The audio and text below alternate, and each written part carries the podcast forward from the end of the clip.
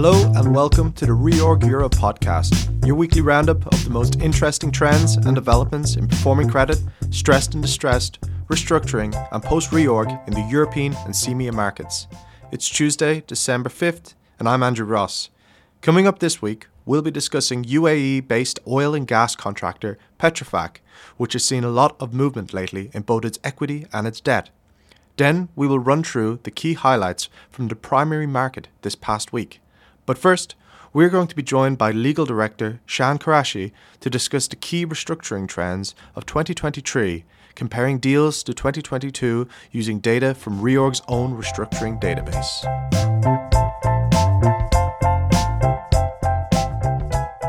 Hello, Shan, and thanks for joining us. Perhaps you could kick us off by talking us through what the Reorg Restructuring Database does and the methodology used to capture the data. Thanks, Andrew. So, the EMEA Restructuring Database. Uh, this is a database which is available on uh, Credit Cloud, and this has a multitude of legal and financial data points for around 300 restructuring deals which we've reported on and which have closed in the last five years. Uh, if you've got any questions about access, our subscribers can email questions at reorg.com. Now, for the purposes of this database, a restructuring is defined as ongoing if A, restructuring advisors have been publicly announced as being formally appointed to a company, but number two, no completed deal has yet been agreed. So, what do we mean by a completed deal? Well, for our definitions, this is once uh, the company has announced if the deal is consensual or once there's been a final court hearing if it's non consensual. For example, if it's an English law scheme or a Part 26A, it will be upon um, a successful sanction hearing.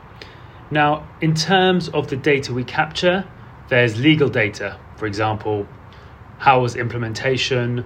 Was it in and out of court? What tool was used? And then what types of deals were implemented? Was there an amend and extend, an equitization, new money? And then we also have the financial data. So, in short, we've got pre and post leverage, cap stack, and other metrics. We further capture advisors and involved parties, around 50 pieces of data for each name. Okay, great. So, in short, what does the data say about 2023 compared to 2022? What are the key restructuring trends in Western Europe? So, let's keep it short and sharp. Here's your six key take homes. Number one, half of the deals that we've seen conclude conclude consensually. So during 2023, the in restructuring, in restructuring debtors, that's a restructuring debtors that are still pursuing a process, around half of them are pursuing out of court restructurings. And this is the same as we've seen during 2022 and the actual closed deals during 2023. Take home, half of deals are concluding cons- consensually. Next take home, uh, English restructuring tech still remains the most popular. During both 2022 and 2023, around half of non consensual deals in Western Europe used either a scheme, Part 26A, or a CVA, and that's uh, what we kind of expected. Number four, uh, we've seen more debt for equity type deals by number in 2023. So in 2022, just 27% of deals included a debt for equity exchange, compared to 34% of deals closed so far in 2023. Point number four so there's more new money deals featured where there's an equitization. What I mean by this is where we've seen uh, debt for equity swaps in 2023, 69% of those debt for equity swaps also featured new money, whereas in 2022, only 14% of the equitization deals also featured new money. Take home at number five, we've seen less in court equitizations. Equitizations seem to be happening um, outside of court. So in 2023, 45% of debt for equity deals were concluded in court, compared with 62.5% of the same type of deal in 2022, which required court involvement. Final take home is the amend and extend financial restructuring deals are on the increase. So just 17% of deals in 2022 featured an amend and extend transaction, compared to 40% in 2023. And this is just looking at non-consensual A&Es. We have a amend and extend tracker for consensual deals, which we publish monthly separately, and you can find that by looking up A&E tracker. Now, there's a lot more detail on each of these take homes in the year end wrap, which I published on Monday, the 4th of December.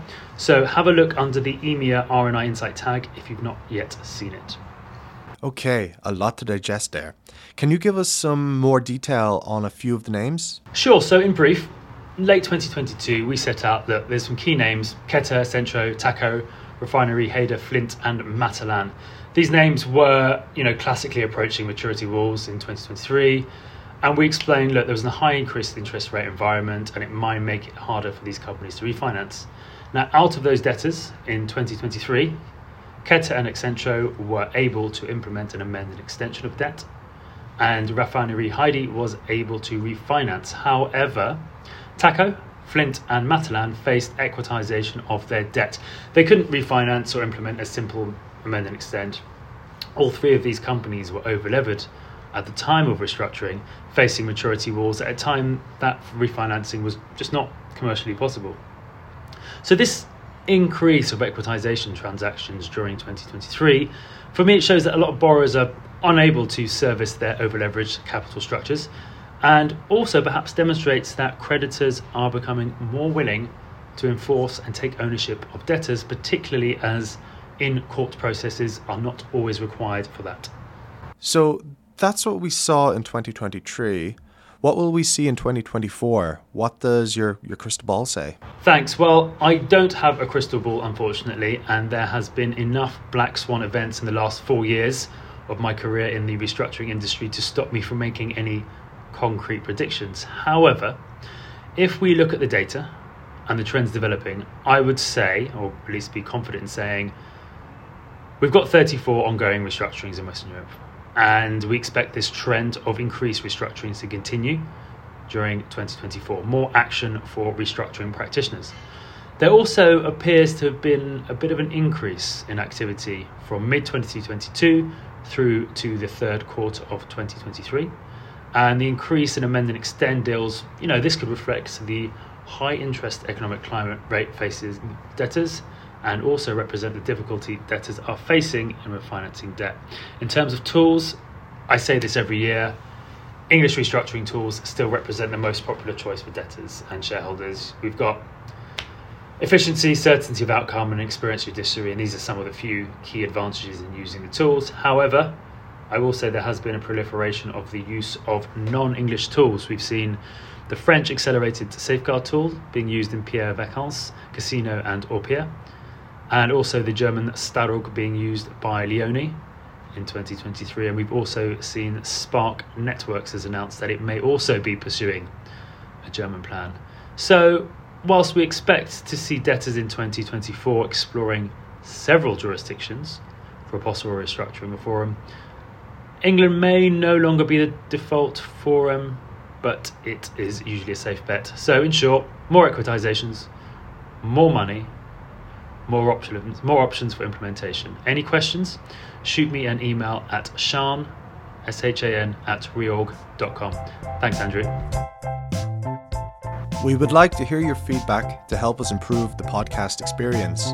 So please take a moment to complete your short survey in the link attached to this podcast and let us know how we're doing. Next up, UAE based oil and gas contractor Petrofac which has seen a lot of movement lately in both its equity and its debt. CMEA reporter Katie McMahon is with me now to discuss Petrofac.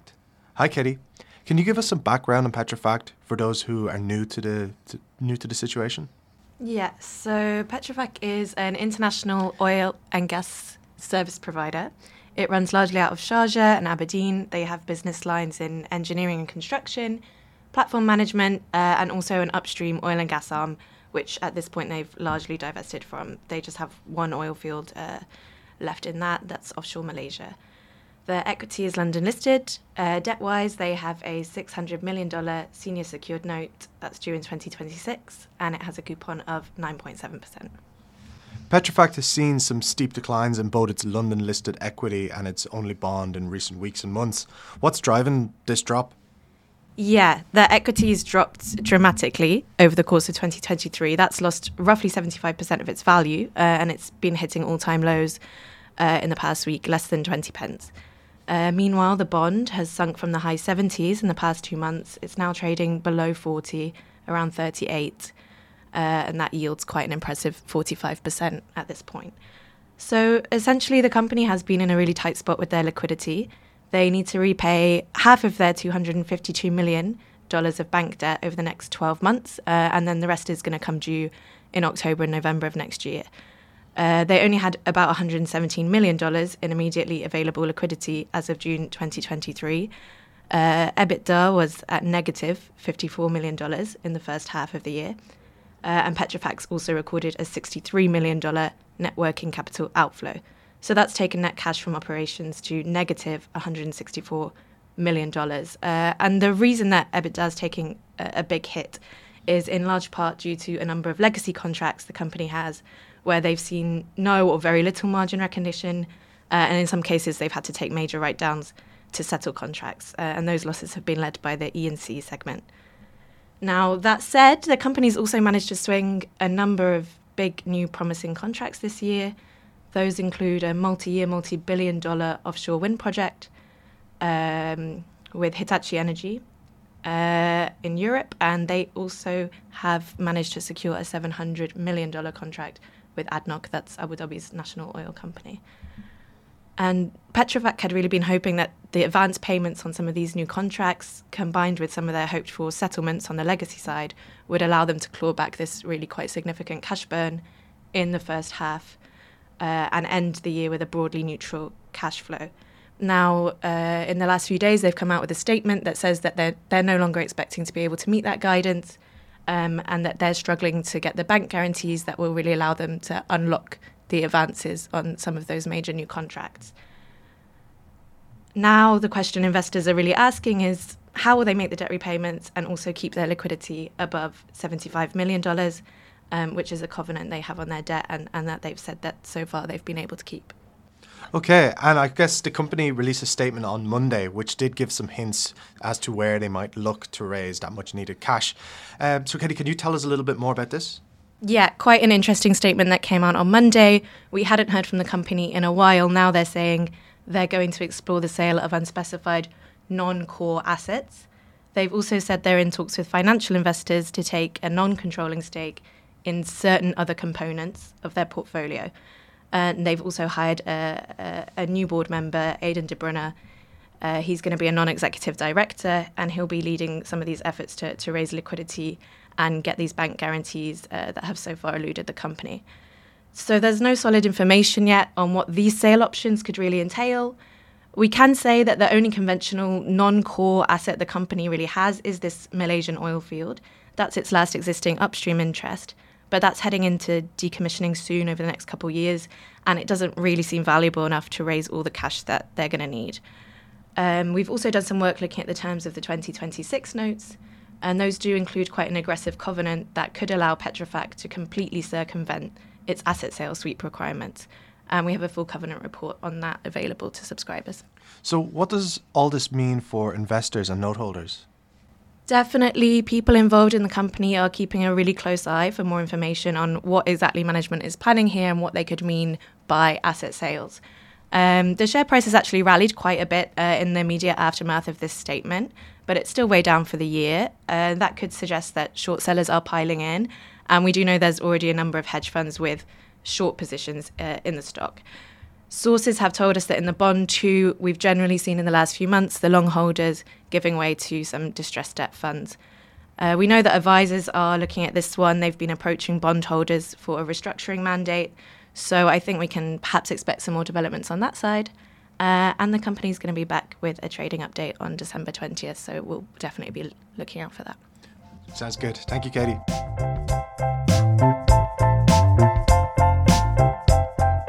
Joining us now is Leverage Finance reporter Beatrice Mavolian. Hi, Beatrice. Can you tell me what's going on in the primary market? A number of issuers have rushed to the primary market in advance of the Christmas break.